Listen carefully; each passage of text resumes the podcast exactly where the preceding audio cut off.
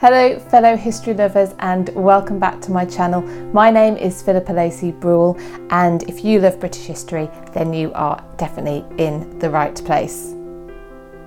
This week, we're going to be doing a bit of a roundup of what happened in British history between the 6th and the 12th of January. We have Henry VIII's fourth marriage, the funeral of a national hero, and a few other stories as well that I think you're going to find interesting. So let's get started. On the 6th of January 1540, Henry VIII married his fourth wife, Anne of Cleves.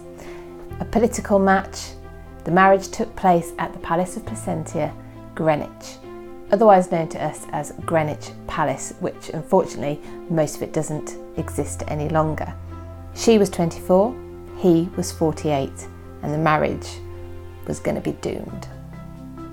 Following the break of England from Rome, England was almost entirely on its own in a Catholic Europe loyal to the Pope, and this marriage was supposed to give some sort of political alliance and support to Henry. This was the first and final time that Henry's bride would be chosen for him. And although Henry hadn't chosen Anne for himself, he was quite taken with this idea of marrying her, carrying around Holbein's miniature of her with him. And indeed, it was this romantic, possibly, notion that he had of this blind date of a marriage going to be somehow very exciting and a true love match that probably led to its worst start. Henry couldn't wait to meet Anne, and so he decided rather than wait in London for her, that he would find her en route, and he and his male friends, in disguise, decided to play out a courtly love ritual. Anne was approached by a tall, burly man who tried to kiss her, and so she repelled his advances. But this was the start of the end for Henry and Anne's marriage because the man who had approached her was in fact Henry. And when I first heard this story, I thought, would Henry be happy that his future wife would repel a stranger who just tried to kiss her? But this was the era of courtly love, and true love should have been able to shine through the disguises, the fact that this couple hadn't actually met before, and Anne had failed her first test. Not only had Anne failed, but she had publicly embarrassed Henry by rejecting him outright on their first meeting. Poor Anne, who'd never met Henry in real life up to this point, had very little knowledge of the courtly love rituals of the English court, really stood no chance of getting this right. Henry stayed with Anne on the wedding night and he stayed with her for a further three nights but reported that the marriage was never consummated, that the couple had never had sex. Of course, he would cite Anne as the reason for the lack of consummation, although by this point it is possible that he was experiencing periods of impotence and also we already know that from their first meeting he didn't want this marriage and Henry was a man who married for love and for attraction. The couple were married for six months in the end before the marriage was annulled. Not a divorce, as the misleading rhyme tells us. The annulment meant that the, the marriage hadn't really legally existed in the first place. Having said that, Henry bestowed on her a nice settlement, a generous settlement, which meant that Anne would be comfortable for the rest of her life. And he really did take care of her in that respect. Anne, for her part, cooperated with the separation negotiations. Could have been intelligence on her part and cunning, or perhaps she just didn't have much of a choice as to what she was going to do in this situation in a foreign country, still not really knowing the language. So, was Anne really as unattractive as Henry reported? Well, you can make up your own mind from Holbein's portrait. He was a man known for a good likeness to real life, and perhaps there was the odd equivalent of a Snapchat filter made in some of the portraits, but we can get a good idea, I think, of what Anne looks like. And she is, uh, I would say, more attractive than some of Henry's other wives. Controversial.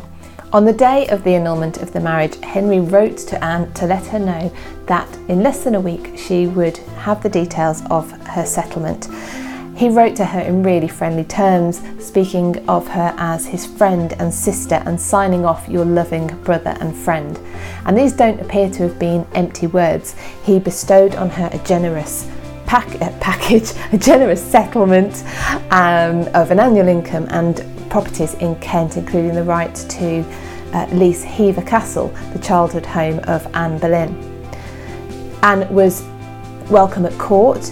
Indeed, at the following Christmas New Year celebrations, uh, it was Anne who stayed up to dance with Henry's new queen, Catherine Howard, when Henry had gone to bed. So, what happened to Anne? Anne outlived Henry and all of his wives and is the only one of all of them to be buried at Westminster Abbey.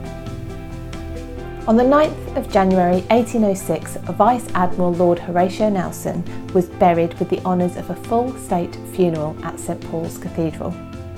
His body had lain in state for two days from the 6th to the 8th of January at the paint, well, in the painted hall at the Old Royal Naval College, Greenwich, on the site of the uh, Old Greenwich Palace. On the 8th, his body was moved by river procession past the Tower of London, where cannon were fired, to spend one final night before the funeral at Admiralty House on Whitehall. Nelson had died almost two months earlier on the 21st of October 1805 aboard the HMS Victory during the Battle of Trafalgar. A shot fired from the French ship Redoutable passed through Nelson's shoulder, through his lungs and lodged in his spine. He was shot at 1:15 in the afternoon, but he didn't die until 4:30. The bullet causing him to bleed internally. But he did live long enough to be told the news that they, the battle had been won and they were victorious. On the morning of the funeral, Nelson's body was taken from Admiralty House in a cortege that was longer than the just under one and a half miles that it was from Admiralty House on Whitehall to St Paul's Cathedral in the City of London. His coffin, made from the mast of a previously um, destroyed enemy ship, L'Orient, was taken on a purpose built carriage which had been carved to look like the prow and stern, the front and the back of HMS Victory. Nelson was taken into the cathedral and his coffin lay on a platform under the Great Dome. During the service, his body was processed, or his coffin was processed up the nave and placed in front of the altar. The coffin was brought back from the altar to a great dirge which had actually been written especially for the occasion and laid back on the platform under the dome. His coffin was then lowered into the crypt where he is actually resting in a black marble sarcophagus intended for Henry VIII and originally commissioned by his chief minister, Thomas Wolsey. Visitors to London will recognise the name Trafalgar Square, named after Nelson's victory, and of course Nelson's column, which has the statue of Nelson towering 52 metres above the square. And now I want to tell you a story that is about more ordinary folk but no less extraordinary in its detail. On the 12th of January 1899, a lifeboat crew based at Lynmouth in Devon set out to help the stricken schooner, the Forest Hall, which had got into trouble on the coast. But this was going to be no ordinary rescue. They couldn't launch the boat from Lynmouth, the harbour had flooded and it wasn't going to happen. So they didn't give up. They decided to take the lifeboat called the Louisa from Lynmouth all the way to Porlock.